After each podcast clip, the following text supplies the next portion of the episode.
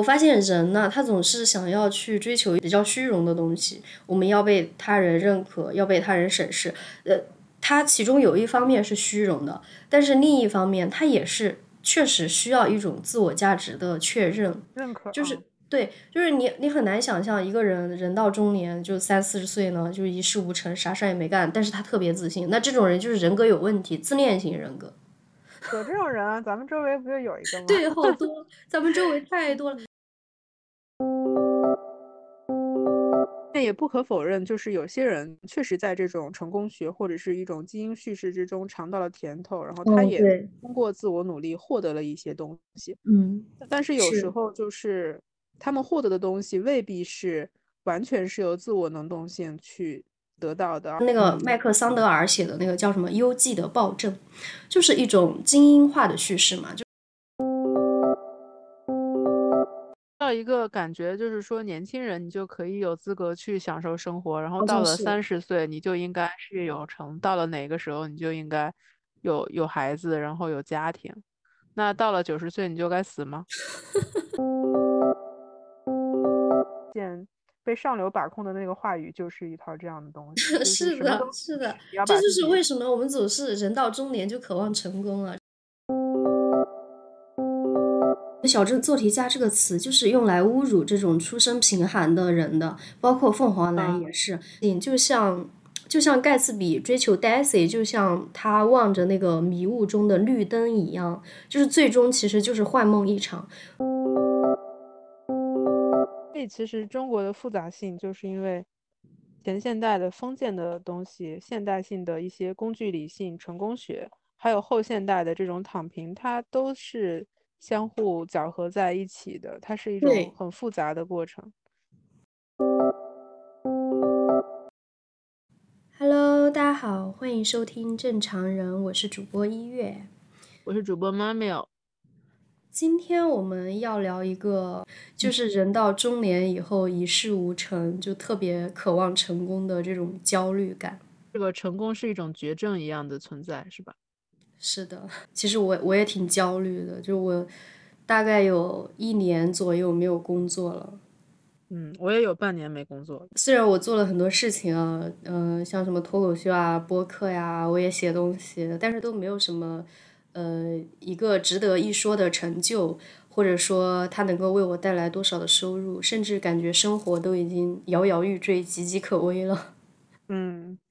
就是我可能当时是觉得想辞掉工作来做一些自我产出或者创造力的工作，比如说拍一个短片、写一些剧本，但是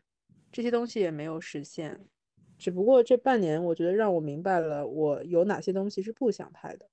也算是一些探索吧，就我也是这样，就我做了还真是挺多事儿的，我能够感觉到我能力的边界在哪里，包括我还去学了什么游泳啊、跳舞呀，七七八八搞了一堆，就是我我总是想让自己去尝试一些我可能做不到或者我很难做到的事儿，或者一些我感兴趣的事儿，我感觉我。就快到三十岁了，但是我还在一个 探索阶段，还是没有找到一个特别主要的事儿去做。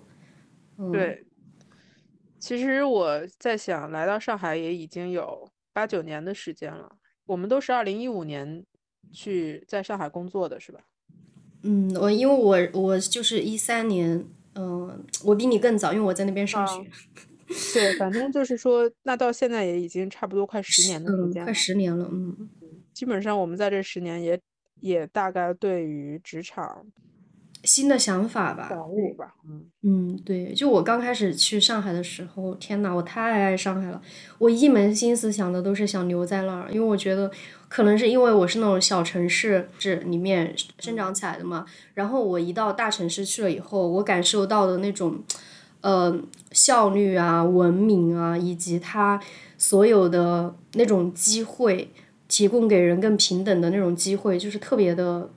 特别的向往吧，就是很想留在那个地方，甚至开始去研究什么积分落户呀，想以后在那边买房子、生孩子、结婚，巴拉巴拉想了一堆，包括包括毕业情况也差不多吧。是我也是想在职场上好好的去工作，然后在出版公司，然后发现很穷，然后去到广告公司，收入是上来了，但是就是面临很多。嗯困境吧，最后觉得我还是不太适合这种主流的嗯道路吧。我是二零一五年来上海嘛，其实我在刚来的那个时候，我也是因为我喜欢张爱玲的原因嘛，可能对于这种民国的一些幻梦，到现在的一些东西会有一些幻想，所以我当时的朋友圈是比较积极的，就是来到上海的一些感受，然后就是告诉自己要通过自己的努力实现一些东西，然后也能够做到一些想做的，比如说电影啊，或者是创作方面的东西。但是来了之后，我就发现，我我刚刚翻看了一条我二零一九年的朋友圈，不都会回家嘛？然后回家，然后再来到上海的时候，还挺兴奋的，就是觉得上海很好，因为它有一种自由感，还有一些边界感。对对对，然后就是说，对于法租界，对于上海还是有一种幻梦，或者是嗯，就有点迷失的状态吧。我觉得这种状态是在疫情之后，我就彻底的消散了这种状态。嗯，我也是。我觉得疫情这个事儿呢，这样看来它未必是一件坏事。我也是在疫情之后，嗯，决定来成都的，离开上海的。就是，但但我当时还没有决定来成都，我只是决定，反正我要离开上海，至于去哪儿再说吧。就就是我们是从一种，嗯，对于这种很很现代化的呃文明，或者说一种中国梦式的自我奋斗，就可以实现某种。嗯，成功或者上升到某种阶层，这种东西是怀有呃相信的这种感觉的。对，嗯，就是那个时候是没有基本上越来越破灭，然后我们也不再相信了。当我不再相信的时候，我看到朋友圈或者是身边的网上的人，他依然在相信这种东西的时候，其实是心里有点复杂的。是是。嗯，因为也不可否认，就是有些人确实在这种成功学或者是一种基因叙事之中尝到了甜头，然后他也通过自我努力获得了一些东西。嗯，但是有时候就是他们获得的东西未必是完全是由自我能动性去得到的，而是他们自身本身的，比如说家庭阶层或者是学历，就让他们到了那个位置。但是他们会误甚至包括运气，嗯，这个东西会是。嗯，自我奋斗得来的是我自己挣来的，而不是靠了某些投机的东西。我觉得，当这些成功的人去叙述他们曾经成功的事实的时候，会给一些。没有成功的，或者是更年幼的人以迷惑的东西，对他会觉得，嗯，那我现在不够成功，是因为我不够努力，是因为我还不够，呃，做的不够好，然后从自我身上去归因。当然，我不是反对从自我归因啊，我是觉得这个真的就是一个非常非常普遍的现象，就是那个麦克桑德尔写的那个叫什么《优绩的暴政》。就是一种精英化的叙事嘛，就是我是社会精英，我是中产阶级，我是富人，你是一个穷人，就是因为你不够努力啊，没有什么别的原因。那也有很多穷人的孩子，经过个人努力、个人奋斗去上升，呃，实现了阶层跨越，实现了成功的呀。嗯，当然他肯定是有这种样本的，只是这种样本的比例肯定是非常低的。之前我看到一个报道吧，好像是，就是他们选取了呃一定数量的样本，好像是百把个吧。这种不同阶层的人，然后让他们去自由发展，从小去跟踪，一直到他们成年，就是最后实现阶层跨越的，好像只有百分之零点二还是百分之二，我忘了，那个数据极其的低，就是在一百个人里面，可能只有那么一两个。人能够实现阶层跨越，其他的所有的人都是富人的孩子还是富人，穷人的孩子还是穷人，就是这种社会的贫富的两极分化，以及你对于成功的追求，并不是完全取决于你的个人奋斗，你的个人奋斗占了很小的比例，就是这是很多人不愿意承认的事实。这一批人，或者是我们父母这一代，确实生活的年代刚好是改革开放三三十到四十年，这个发展是完全向上的状态，所以。是有一些就是通过个人的奋斗实现阶层跨越的这样的神话，但是现在特别是疫情之后问题，然后让我们意识到这个发展并不是一直向上的，它有时候就是会向下的。它确实在不同的呃年代，它呃有的人会相信这种东西，有的人不信，而我们很不幸的，我们就处在了这个梦想破灭的年代。嗯，就。我其实想到那个，我想到一个例子，就是在应该也是在一九年左右，当时认识了一个就是上海这边名校交大或者是复旦的，在大厂互联网，但也不可否认的，女生她一坐下就问我们是哪个学校的，然后我其实就是对这种东西比较，也不是说是名校的一种身份吧，就是我觉得她那种叙事就会很奇怪，然后她又说，他就在说他他是复旦大学的，然后他说他们的学生基点是什么，然后我在想，已经过去工作三四年了，你怎么还在觉得大学的基点是很重要的事情？然后他就知道我是广告公司的，他就马上问我是不是奥美的，或者是 Four A 哪一个的。其实我当时是在做兼职，我没有在广告公司工作，我就说现在没有在广告公司任职。其实我当时对于这种东西是比较尖锐的吧，就是我我的变化是在那个时候，我对于这种标签式的认知。呃，很精英的这种城市白领的一种价值身份的武装，我是挺敌敌对的。但是我现在就是相对缓和一点。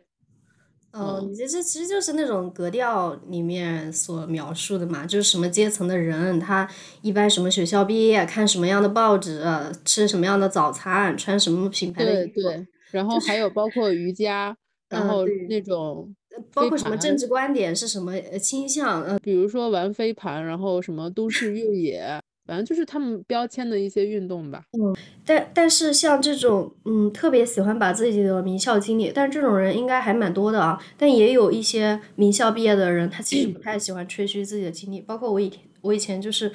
约会过一个对象，他他也是一个上海某名校毕业，但是他刚开始就没有对我说过。就是提都没有提，就是到后面慢慢才知道的。就是你能够明显感觉到他并没有把这个当做一个标签或者一个特别的呃能去呃在你面前炫耀或者忽悠你的一个东西，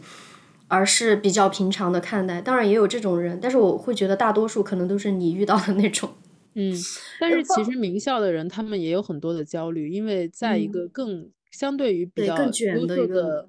这种集体之中很容易有落差，所以我认识好几个名校的都是有抑郁症的，然后要自杀呀什么。这在名校之中，就是这种阶层的划分也很明显，有很多人就是既是名校，然后优秀，而且家庭条件都是那种就是我们很难跨越的东西。嗯，这个这个是比较固定的吧？对，这个是比较固定，因为这样占有更多的、更好的、更优质的教育资源的，呃，肯定是家庭环境更好的。就是那种呃寒门寒门出贵子就已经是一个过去式了。对，现在就是大家说小镇做题家嘛，因为确实有一些小镇做题家，他们能考到名校，然后也会一当他们真的很透明的这种。切片去认识到这些富富裕阶层的人的具体生活的时候，其实他们是很难受的。是的，就是，而且我觉得“小镇做题家”这个词就是用来侮辱这种出身贫寒的人的，包括凤凰男也是。那一个富二代他创业成功了，富呃比较有钱的，那就是社会精英；那一个农村出身的人他创业成功了，或者获获得了一定的金钱和社会地位，他就是凤凰男。然后。呃，一个学霸，家庭条件比较好的就是学霸，考上清北复交学霸。然后一个家庭条件差的，就是小镇做题家。这其实这都是一些，我觉得是阶级歧视的词语，是一种歧视。这背后它就是有一些原生家庭带来的影响，然后对于这个人自信心啊，或者是表现力方面的影响。对对对，就是他。首先，我们确定他确实是一个歧视，但是这种歧视它往往又是有一定道理的，这就是非常悲剧的一点。因为我所有认识的或者是听说的，就是因为家庭环境不是那么好的人，其实他在很多方面的心理都有一些问题，对，都是有问题。对，这这这是一个不可特别是如果他的才华或者是各方面都特别好，但是由于家庭条件。这个短板特别，当这个短板短板特别多的时候，他的人格缺失会更大一点。哦，对对，是的，这这就是一个难解的题目，就很很难说。然后包括现在的，就是前一段不是杭州又裁员了吗？嗯，对，就挺挺惨的。就是你你通过个人奋斗，然后你考上了什么名校，九八五二幺幺。然后你进了一个大厂，对，然后通过什么，嗯，P 几 P 几一一一点点升上去，然后到三十五岁一脚给你踢开。对，然后而且三十多岁基本上是已经结婚买房了，然后再还房贷，嗯，还房贷，这样子就很难了。就是他被踢开的话，这个还还贷就接不上了。还要养孩子，对，不是说前一段不是也有新闻报道说很多人都弃房了吗？不要了，就是拍卖了。对，我不知道这个弃房的弃房的可能有两种，不是还有一种是那个买的房子是烂尾楼吗？哦，对，就是那个，就是你怎怎么回事儿呢？你都无无论你怎么生活，你好像就是这个生活就是有排不完的雷在等着你。嗯，就是好像活下去已经变得如此的艰难，就是好好。所以我觉得。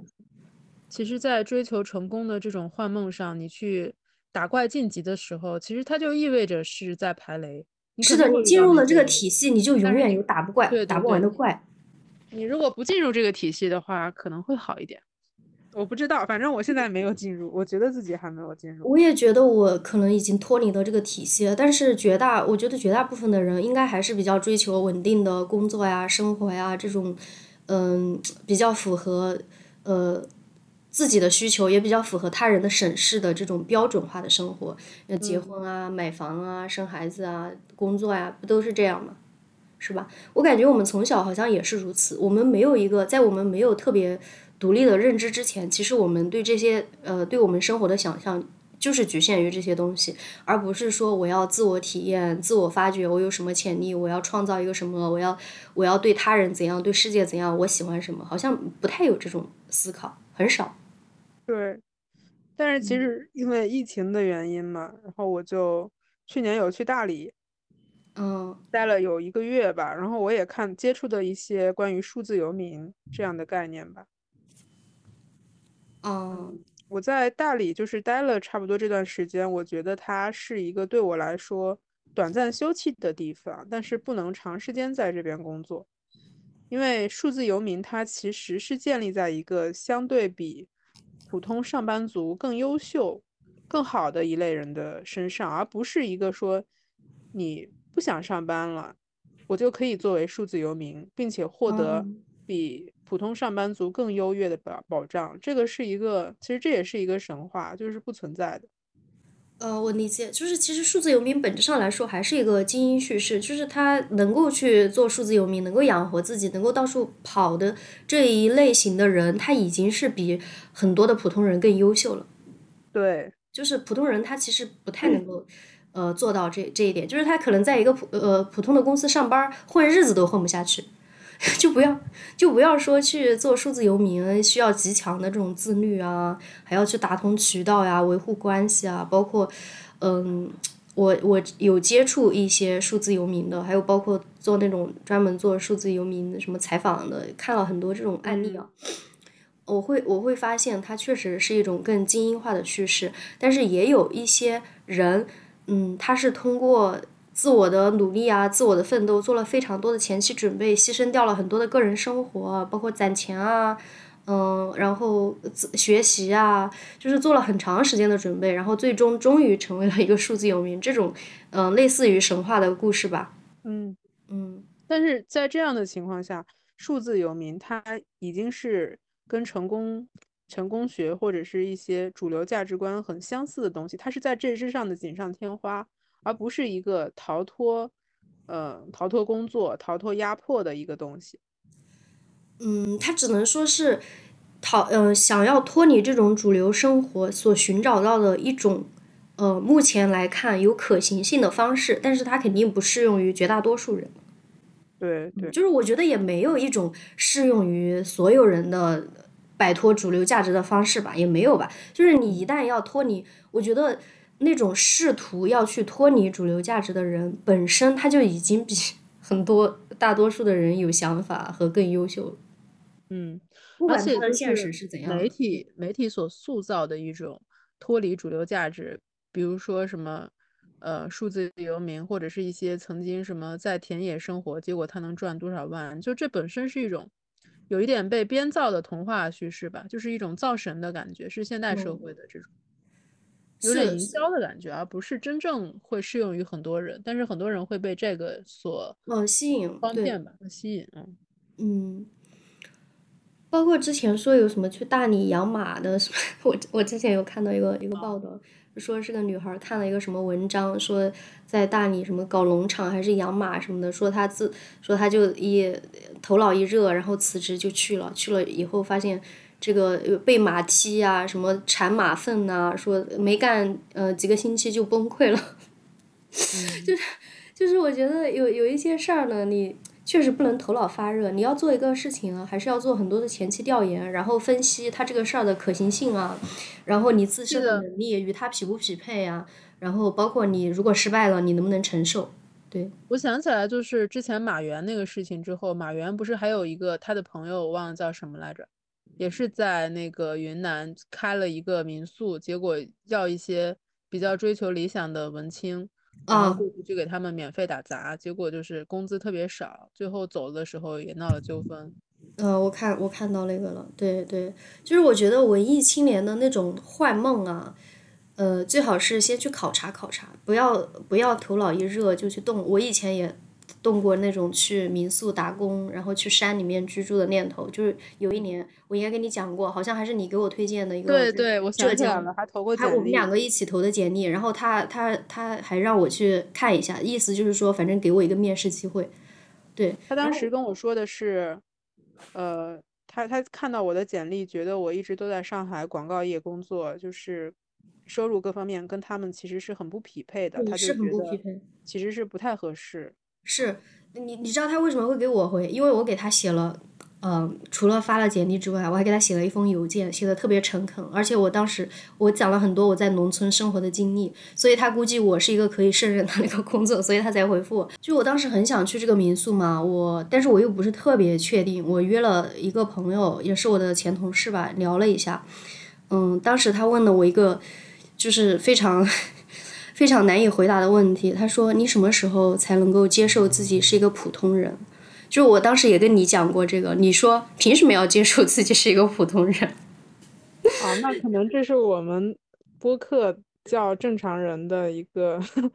有一点。对，我我发现我总是面临这个问题，就是每当我去跟人去诉说我的一些困惑的时候，他们都会觉得你想的这些东西毫无意义。嗯，你你你想你想的不是一个普通人应该想的问题。就对我经常会遇到这种，但是最终我也没有去了，因为他确实说服了我，因为他是一个很有呃社会经验的人，比我年龄大很多，八几年的，去过什么北上广都待过，然后包括南京什么的，安徽什么的，待过很多地方，他确实说服了我。他说脑袋和你的身体都会陷入那种极度的疲乏之中，就是你你是不可能一边干着体力劳动，一边还拥有着活跃的思维的，到时候你整个人都会被拖垮。那我在上海的古着店也想做店员，但是我后来发现他的工资很少，一天只有一百五到两百。然后他知道我会做一些新媒体或者是文案的工作，还说你可以帮忙再拍一下照片，或者是更新一下短视频，我们店店内的一些嗯宣传类的工作。我就在想。我明明是为了逃离一个宣传类的工作去做一个店员，他却以一个店员的工资让我再做一些辅助的宣传工作，然后我觉得挺无语。是，就是这是所有的老板都想要的呀，就是他们有的我看那个招聘职位啊，他既要你是一个文案，又要是一个运营，哎，你最好还会拍摄剪辑，就一个人干五个人的活吗？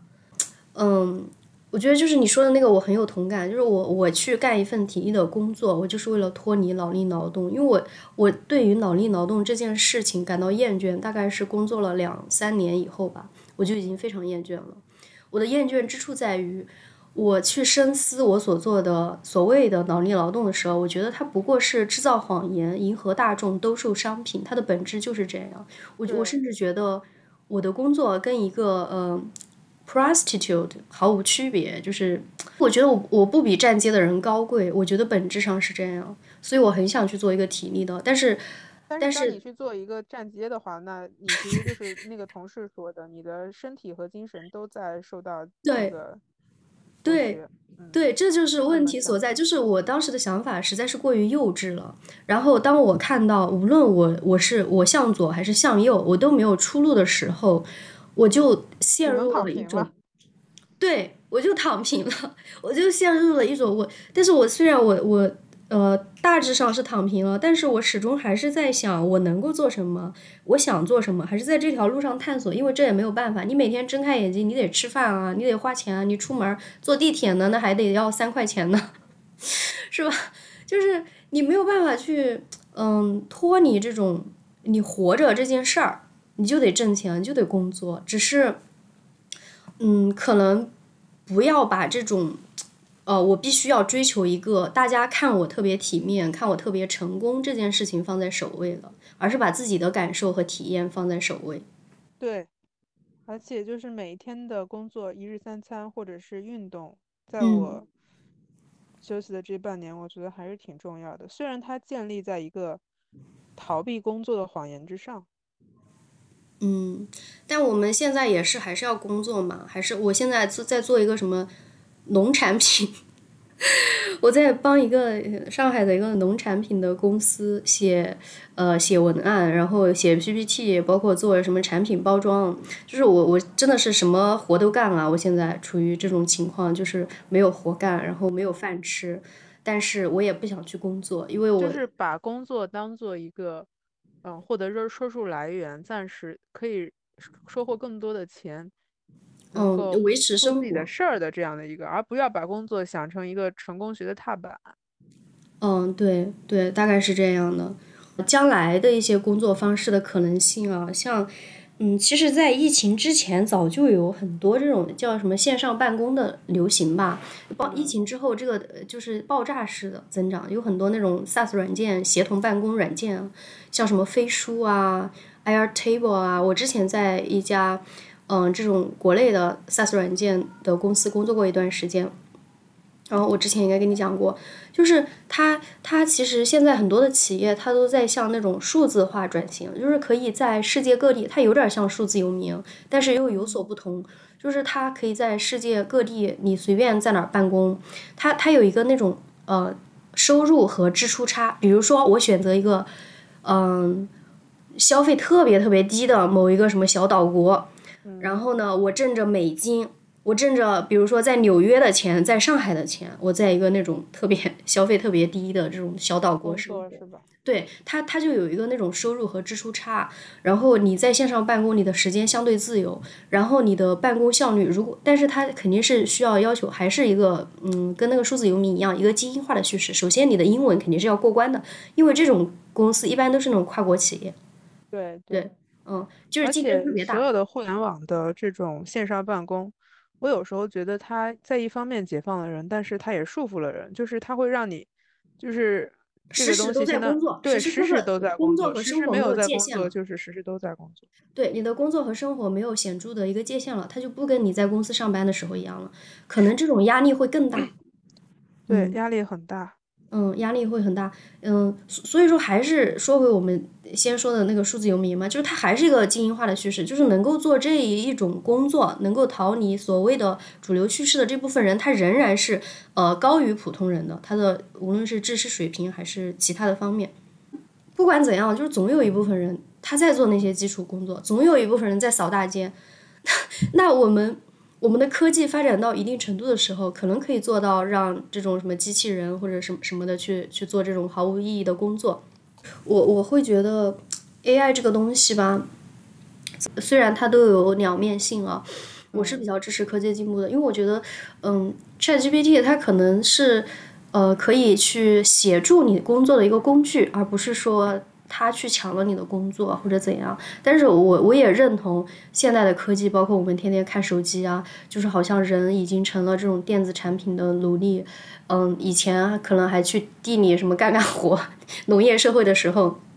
可能还能感受一下大自然。我我是发现，就是科技进步对于每一个阶层的人的剥夺是不一样的。他会解放人，但是他解放是精英群体的人，他会让精英的人更自由，让。底层的人更加的备受剥削，对对，好好像是这样，就是一个科技的进步，一次科技的变革，它牺牲掉了很大一一批人，而被牺牲掉的这一批人肯定是嗯没有跟上的这一批人。就是比如说像什么呃汽车取代了马车，那马车夫这种这种职业，它其实是一个比较底层的职业。然后像 Chat GPT，它取代呃如果说它能够取代文案的话，它也是取代那种比较基础的。就像我们相信嗯社现有的社会制度一样，不管是什么社社会主义、资本主义也好，我们相信商业带来文明，这当然是事实。但是就是这种文明，它是一种。打着文明的幌子在剥削某一些人，但是却在整体上说是为了整个人类的福祉做贡献的，这样的一。种假性的宣言之上。是这种现代性所倡导的，它其实是呃所谓的呃理性啊，理工具理性啊，然后崇尚这种文明啊、科技啊，但是它最终导致的结果却是那种资本的无限的扩张，嗯、最利益的最大化，就是最终是走向那种逐利的、非常功利化的，嗯、和非理性、非人性的这种结果而去了。就是它，它其实它跟它所倡导的已经不一样了，背道而驰了。我们其实刚刚说到的关于现代性和后现代性之中对于生活、对于工作的一些框定嘛。现代性就是像一种，就是把我们对于那种确定性啊、统一性啊、进步性啊，然后包括我们相信一个信念、相信一个幸福的未来这种东西作为生活的本质，相信我们只要呃努力啊，只要进步啊，只要相信这些价值啊，只要在这个社会中劳动啊，我们就能获得幸福。这是一种非常非常虚假的一个幻幻境，就像。就像盖茨比追求 Daisy，就像他望着那个迷雾中的绿灯一样，就是最终其实就是幻梦一场。所以，所以我们走向了，就是可能越来越多更有想法的，或者受了更好的教育的人，走向了嗯后现代性，就是开始了来怀疑和解构这一切。我们不再相信了，我们没有这种什么 I have a dream 了，没有什么中国梦、美国梦了，你不再相信这个东西了。所以，其实中国的复杂性，就是因为前现代的封建的东西，现代性的一些工具理性、成功学，还有后现代的这种躺平，它都是相互搅合在一起的，它是一种很复杂的过程。对对对，我我也是觉得相互搅合在一起，就是有些人他还生活在封建，相信这种呃造神，相信偶像，相信是有人可以凭借一己之力让所有人幸福，相信相信这种东西。呃，然后还有一些人，他可能这种比较中产的精英阶层，他相信什么个人奋斗，呃，因为他在这种个人奋斗中获利了嘛，成功了嘛，是吧？嗯嗯，然后剩下的可能就是一些我们这种 这种呃比较偏向于社会底层，或者说呃认知上已经达到了一定的程度，但是在现实中还是属于一个失败者的这样的角色，在偏向于躺平啊，嗯，这种东西。对。嗯，其实其实我觉得失败者这个概念，它是一种对自己的一种责任的剖尸。就是当当我去确认自己是失败者了，我好像也突然对自己对社会没有责任了。其实我刚刚想到了一个概念，就是你说的那个，嗯，在这一些成功者和失败者之上的，那就是知识分子的批判思维。但是大家现在其实也比较批判这种思维，因为因为每次就是提到知识分子的思考的时候。它都是建立在一种对于底层的跟底层分开的情况之下。啊，我我理解，就像前一段那个随机波动的那个是吧？就是对对，就是当你在谈女权和左翼的时候，它总是有矛盾的。所以我们在谈一些，比如说躺平这样概念的时候，嗯，我其实想到就是上一家我上一家公司，我不是在做一个市场部的宣传的总。总宣传的一个角色，然后我当时会接触到我们公司旗下有一些饭店的一些服务员嘛，嗯，然后那个服务员其实就会跟我说，其实非常羡慕我这样的工作，就是随便吃一点东西，然后写一点东西，拍一些短视频，工作的收入还比他们要高很多，但是他们就很难去做躺平或者是。呃，数字游民这种理解理解，就是他他确实还是就是无论你承不承认，我们呃如何划分社会阶层，它都是客观存在在那里的。它就是有人是社会底层，有人是什么中产阶级，有人是富人阶级。虽然这种我觉得我不赞同对人的一切的标签式的划分，可是事实就摆在那里，你有什么办法呢？这是你不可逃避的东西。因为有一个这样的阶层存在。呃，当每当有一个人去指出这种东西来说的时候，另外更底层的人就会觉得这样的指出可能是一种傲慢。呃，对，所以这就是上一期随机波动他们去聊那个东北还有父权的时候，然后很多人受到很多批评，就是他们会觉得东北就是这样的，我们生活的就是这样子，非常底层的，没有办法的。那你为什么要去指摘我们的生活呢？当人生活在比较底层的时候，其实他对于他，嗯，痛苦的本质，或者说他在底层的本质，他其实有可能啊。我我觉得，如果我说他们不能，就 有点过于傲慢了。就是他有可能他是认识不到他为什么处在这个状况下的这种本质性的东西的，他的认知水平他达不到他这种。就是他无法认知自己的痛苦来源于何处，嗯，然后我觉得盖茨比里面有一句话，说是你要记住，世界上并不是所有人都会拥有像你这样的优越条件嘛。就是他，就这句话在说出口的时候，他对于底层可能就是一种冒犯。现代我觉得社会对于穷人，或者说对于无产阶级生生活在社会比较底层的人，真的是非常的残酷的。这种残酷性不仅仅是他们的生活。还在于他们的话语权和他们对于自身生活的审视和认知。就是有些人会觉得，我不追求真理，我不追求意义，嗯嗯，因为我没有时间，或者说我没有余力，呃，去去追求这些，嗯。然后另一些人是觉得，大家都这样过，我就这样过呗，那还能怎么样呢？所以，所以我们都要在这种主流的这个赛道里面去挤、去争、去抢。我一定要达到一个，嗯，被大家认可或者觉得很体面的这种水准，就是我我会觉得这大可不必。就是你你先把你自己的，你能够呃在你的能力范围，你能够过好的自己的生活先过好。你多问问自己的体验，就是为什么我们要把生生活当做是一场嗯短跑比赛？就是我感觉像这样，就是我必须在一百米的时候。我拿到一个什么成绩是多少秒？我在两百米的时候，我要拿到一个什么成绩是多少秒？就是一种在什么样的年纪做什么事儿对，什么样的年纪做什么事儿，必须取得什么成就？对对，一些框定的东西。然后，比如说三十岁了，在上海还没有达到最起码月薪两万以上吧？然后正常的交社保，正常的好像准备买房了。但是你想想，两两三万的月薪在上海，如果要是买房的话，再生小孩儿，那基本基本上你的生活基本上没法生活了呀。还不如一个对你还不如一个月薪六千的人过得好。嗯，就是就是，我会觉得每个人啊，他确实是条件不一样，不不论是家庭条件，还是教育水平，还是对于生活的看法和体验，都是不一样的。每个人的成熟期也不一样。你不能说你把自己要逼在一个墙角，我必须得达到这个标准，我要在这个框框里面，嗯，每一个框框我都要嗯打怪升级，都要打个勾。就有些人他就是年少成名，有些人他就是。嗯，等到老了才，或者或者说他更后更后面他才达到一个爆发。就我以前的焦虑就是觉得现在没有成名，可能会是在年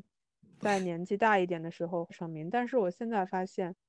其实对自己最大的执着是成名这件事情。那可能已经做好了一种，你这一生就是一个很失败者，就是一个很平凡人的这样的一种。是，可能这一辈子也也做不到一件事儿。就像我们两个，哎，我们两个好像还有挺多共性的。就之前也是，我们俩都去考过这个电影、影视、影视创作考研，都失败了。然后第二次我还更离谱，我我好像是呃报名确认的那天错过了时间，忘了。就我我觉得一切都是有原因的。对，我觉得一切都是有原因的。因为我我现在对于考研这个事情的认知是根据国内的一种。就是怎么说呢？就是这种政教合一，这个叫什么呀？就 是你需要考三年的研究生，然后去做一个四五十岁、五六十岁导师的这种奴隶，然后你可能还会被这些人性侵，特别是文科的这种情况之下。其实我是这两年越来越认识到这个问题了，而且你需要在一种非常，嗯，就算是体制内的这样的一种框架之中去研究。那你其实可能不是在研究学术，你就是政教合一，就是在对，就是在认同这种主流的价值体系，在这个过程中寻求一种认可。是，但是我们这种在这种艰难的情况下，可能还不如在外企上一个班更容易一点儿，是吧？是，是什么？我们当时是这么想要去考呢？因为那个门槛设在那里啊，你就你要进一家什么公司，你都得专业出身吧，至少就是他那个门槛设在那里，你就是他这个社会的所有的框架。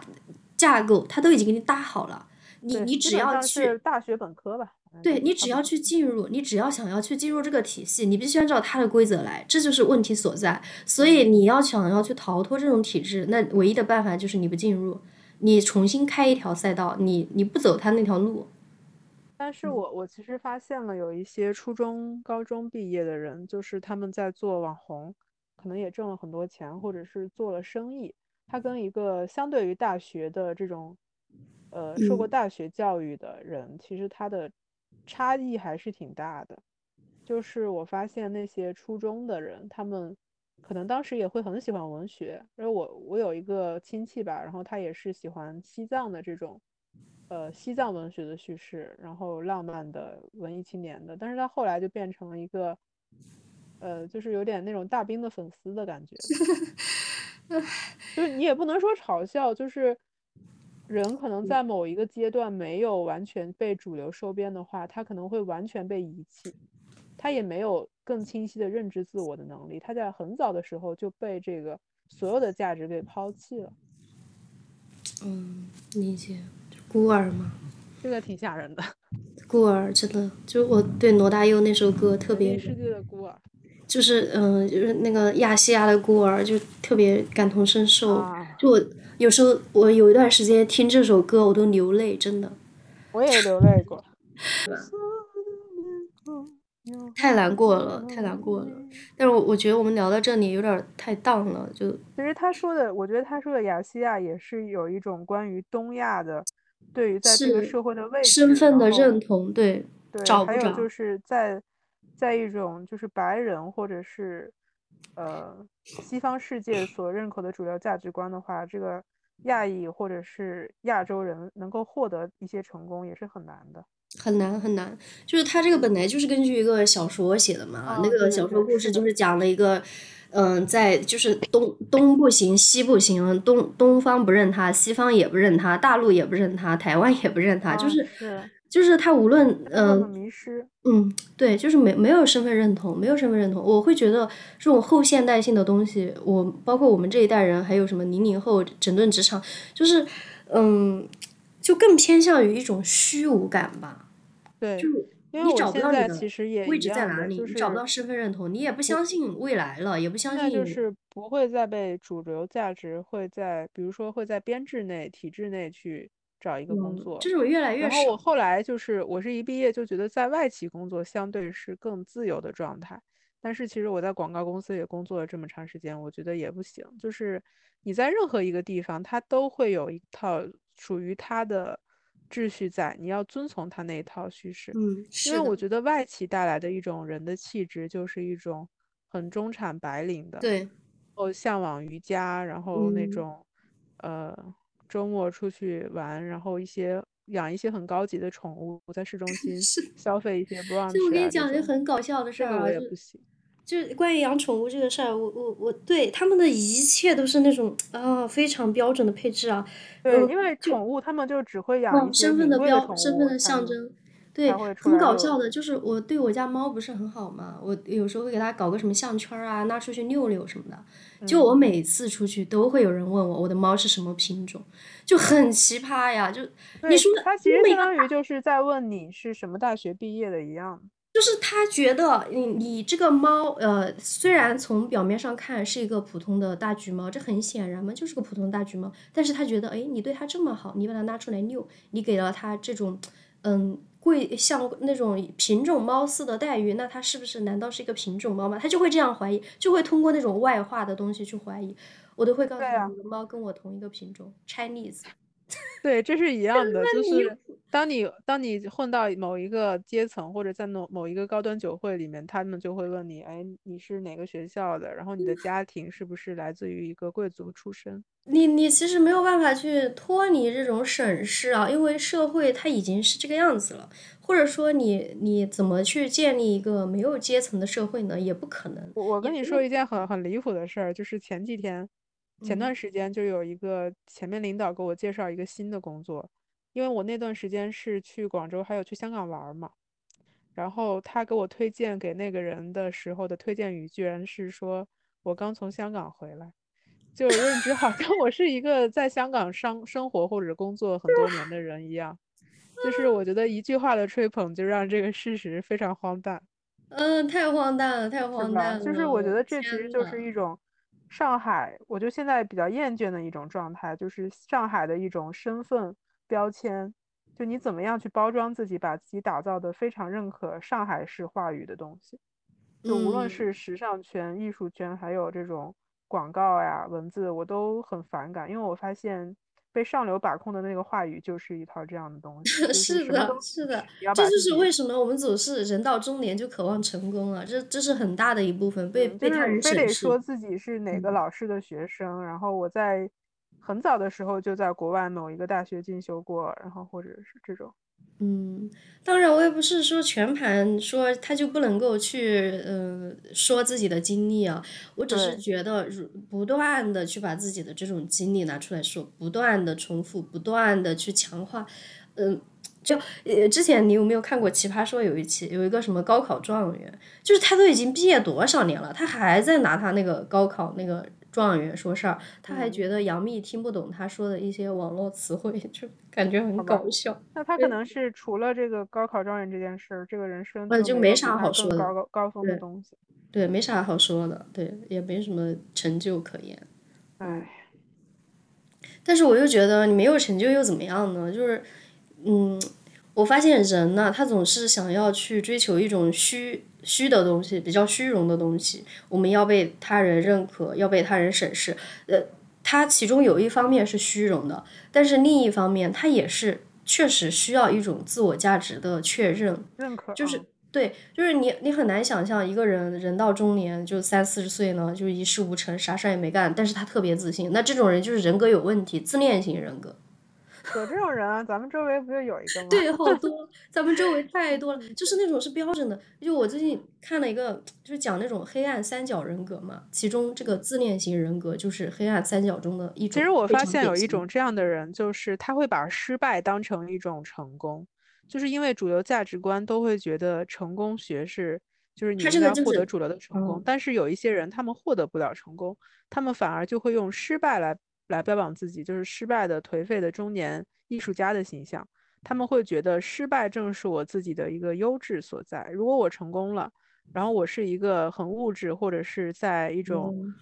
嗯呃，商业社会受获得很好的，吃 brunch，然后天天骑那些嗯 Brompton 什么车子各方面，然后我就非要把自己打扮的一个月生活费只有一千五的这样的写诗的一个诗人。如果他能够在这种生活之中自给自足，获得一种满足，我觉得是 OK 的。但是如果他标榜这种生活，并且觉得我就是比呃成功的或者那种什么中产阶级或者其他的人更高级、更高贵，这是一种自恋，这是一种自恋型人格。然后还有一种那种马基雅维利主义，就是特别的自私自利。他这种还是比较隐藏性的，就是我会觉得这种可能在中产里面会比较多一点儿。然后那嗯种变态的就比较明显嘛，像那种什么杰克辣条虐猫的这种，也包括前一段我看到一个什么在呃街上砍人，砍的都是女人，啊，对，对，还有就是无论是砍人，还有那要么就，砍小孩，要么就砍女人，要不就去幼儿园门口，要不就去商场，还有虐猫的，还有一些嗯，互联网的这种网暴，其实它就是把暴力指向了比他们更弱小的情况。嗯，就是这种叙事是嗯一以贯之的，从上到下，从大到小都这样，你很难去，改变。呃，标题啊，渴望成功的绝症其实是来自于我之前看过一部电影叫《送我上青云》，里面姚晨嗯，饰演的那个角色对她的那个特别天天追逐成功的那个男闺蜜说了一句话，他说：“渴望成功是一种绝症。”就是我当时就被这句话击中了，就一一种普遍的面向就是追求成功，疯狂的追求成功，成功学泛滥，所有的什么讲师啊，这种七七八八的，包括很功利化的，像得到这种，嗯，也也是这种嗯，趋向嘛，就是让你在短时间内学到什么东西，你短时间内达到一个什么结果。那你其实造就的是别人的成功，他们讲了成功 学，然后让你去买单，然后别人成功了。嗯嗯，如果他自己是。本来就能成功，他也没有必要去买课教你成功。当我们在这种需要追求成功的叙事之下，其实很难逃脱的时候，也是有一少部分的人，他其实已经意识到了这个问题，并且做了一些尝试，包括我们之前谈的数字游民，然后线上工作，呃，然后其实还发展出了一些像我们俩这种类似的躺平一族。嗯，还有一些就是攒攒钱一族，哦，还有疯狂省钱一族，就是那啊，还有什么睡帐篷的，然呃后再不消费主义。不消费主义，你听过这个概念吗？我之前有看过一个叫红姐的人，还挺有名的，就讲她不消费，她不消费到什么程度呢？她呃呃睡在公司，然后呢，她也她吃别人吃剩下的，去餐馆吃别人吃剩下的，甚至扒垃圾桶，然后在野地里面，她甚至学会了为了辨识哪些植物能吃，哪些不能吃，甚至学会了很多很多医药知识。就是她也工作是吧？他也工作，他工作一段时间，然后他休息一段时间，他最终攒了特别多的钱，因为他也不租房嘛，他洗澡好像在什么公司什么厕所，呃，反正他就是借助所有能想到的所有的资源去呃不花钱，然后哦，呃他就他就省了很多钱，他还工作，他就省了很多钱，省了很多钱，最后好像移民了，移民到新西兰还是哪里，反正移民到，嗯、就他他他移民了以后，他也是过那种生活，他在野外辨识很多植物，好像就是移到那边去以后的事儿。好吧，嗯，因为我记得还有网上说那种什么打工族两个人，呃，五年攒了几百万，然后买了房子，或者是一嗯。个人单身买了房子。对对，豆瓣还有很多那种小组，什么抠门联合会啊，什嗯，么，对，它就是建立 在一种对自我生活本，就是一些很基本东西的剥夺之嗯，上。对对，就是你说你，我真的没法做到，因为我我也想，就是我对这种生活也有点儿心动，但是我估计我是做不到的，因为我没法去吃别人 剩下的东西。首先这一点我做不到，其次我睡在公司，我睡不好，我睡在床上我都睡不好，就不要说让我，睡在公司的什么沙发、地板，而且还有一些人是他会蹭住在各种朋友家，然后嗯，全对，全国各地去打游击，然后去了哪儿就是跟别人蹭饭蹭吃，这个我觉得也不太合适，因为你的自由建立在别人的负重前行之上。也是是，也有点不好意思。嗯，首先也没有那么多朋友，其次就算有，我也不是很好意思。我之前在我之前离开上海的时候，在武汉也的一个朋友家也是住了一段时间，我就很焦虑，因为她那个时候她怀孕了嘛，她的婆婆在那边照顾她。然后我去了哦，以后，因为他们买的是那种 loft 小公寓，也很小。然后我去了以后，她婆婆就睡客厅沙发了，然后她让我啊，睡到一个房间，所以我很过意不去。那确实，我当时，嗯，我当时非常的焦虑，我就很想要走，但是我能够感觉到她是真心的挽留我，她很想我就在武汉工作，可以在她那儿先住着，无所谓。但是我就很焦虑，我就很想走，然后我后我后来就到成都来了，嗯。嗯。那那你觉得这成都的这一年，你是想再做一些全职工作，还是怎么样？我我本来是想的，我之前找了一个全职工作，第一天我就走了，因为我发现他 他跟我说的很多东西都是骗我的，还要什么啊，七天免费试用，包括成都这边的一些职场环境就是非常的离谱，离谱到什么，很一些一些很本非常基础的五险一金都都没有，对，他啊。他很多都没有，很多都不交公积金，然后五险只嗯交三险，且按照最低工资标准的那个基数去给你交，然后还有就是呃单休，非常多的都是单休，我甚至看过有那种招聘的，呃年龄歧视，明晃晃的直接写二十八岁以下。啊，因为二十八 岁以下好管。已经到了二十八岁以下了，就已经不是三十五岁了。就是成都是一个比较年轻的城市嘛，所以有很多的年轻人，我能够明显感觉到，真的比上海的年轻人要多多了。因为我在这边一出门认识的都是零零后，就 就是在上海就不是那样。对，其实上海也是，我现在觉得我三十一岁已经有点大了，因为基本上认识能在外面就是能露脸的人，好像都是一些比较偏。年轻的，是吗？对啊，因为可能年纪大的人，那年纪大的人是不出门儿吗？我在想。是我我出门就明显感觉比以前少多了。我以前上学的时候还会去参加什么音乐节啊，这这个是这个什么活动，那个什么讲座，天天乐忙得不亦乐乎。现在我很少出门，啊，是不是因为就是年轻人他们就比较有活力吧。啊年纪然后对于各种社交，还房贷，在照顾小孩儿了。对对，他们没有那么多的琐事要去处理，而且很多都是在学校嘛，在学校其实也没有太大的压力，然后父母给钱，然后平时做做自己喜欢的，然后出去见见世面，然后找找想做什么看一看，对于各种新奇的事物的渴求可能也比较强烈，身体也比较好。我觉得这就涉及到一个感觉，就是说年轻人你就可以有资格去享受生活，然后到了三十岁你就应该事业有成，到了哪个时候你就应该有有孩子，然后有家庭。那到了九十岁你就该死吗？它呃呃，它是一种嗯观念，它同时也是一个事实。对，就是你没有发现是吗？是吗？就是很多人会告诉你说，呃，如果你按照这一套主流价值观去遵循生活的话，至少你的生活不会出错，嗯，没什么大问题。呃，对。但如果你要是没有按照这个生活的话，那所有的试错成本和有还有所有的 结果，就只有自己来承受了。对你什么老后破产啊，什么孤苦无依啊，躺在病床上没有孩子啊，你没有结婚啊，什么这种，嗯。这咋说呢？确实是一些问题啊，所以现在呃，走走那种非常规道路的，可能像我们这种类似的人，嗯，一方面的焦虑是没有钱，另一方面是焦虑以后老了会非常悲惨，所以呃，现在什么商业保险啊这些东西也都很发达，很受欢迎，就是大家都在研究，我现在如果有多余的钱，或者我能够在一个什么工作里面挣到点钱，我要把我老了以后的事儿给想好，买个什么商业保险，也不能相信这种。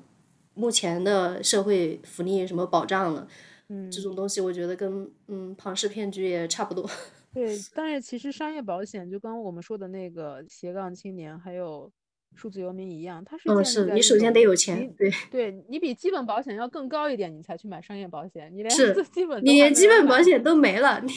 开商业保险，吃饭都成问题了，没有这些东西了，所有都对对对，所以我我在这里那个也呼吁一下，如果有什么公司啊或者什么呃听到的活，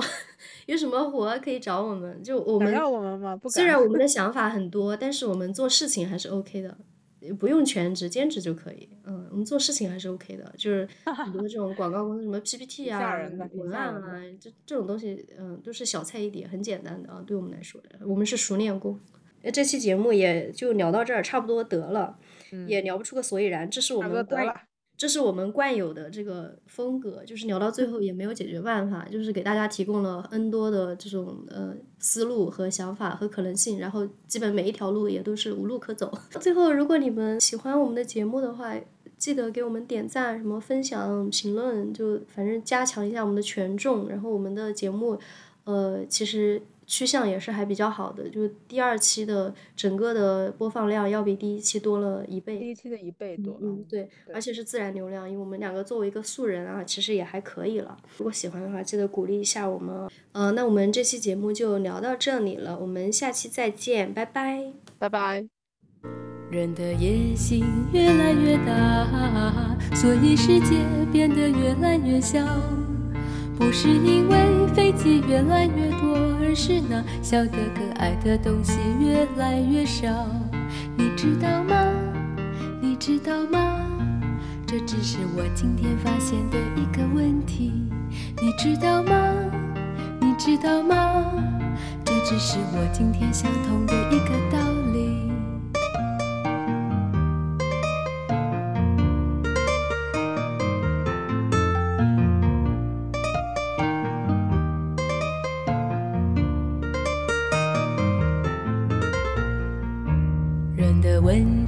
越来越多，所以回忆开得越来越长。不是因为香烟越抽越多，而是那解决问题的人们越来越少。你知道吗？你知道吗？这只是我今天发现的一个问题。你知道吗？你知道吗？这只是我今天想通的一个道理。我们坐在一起，努力向现实淑女，不过是一场野人回忆。事事合乎逻辑，吹着水平拼命分析，其实是一场野人的回忆。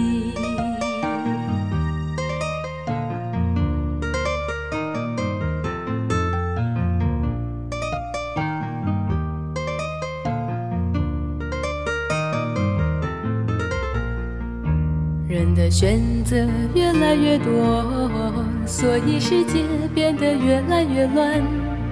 不是因为电视越做越大，而是那单纯可爱的东西越来越少。你知道吗？你知道吗？这只是我今天发现的一个问题。你知道吗？你知道吗？这只是我今天想通的一个道理。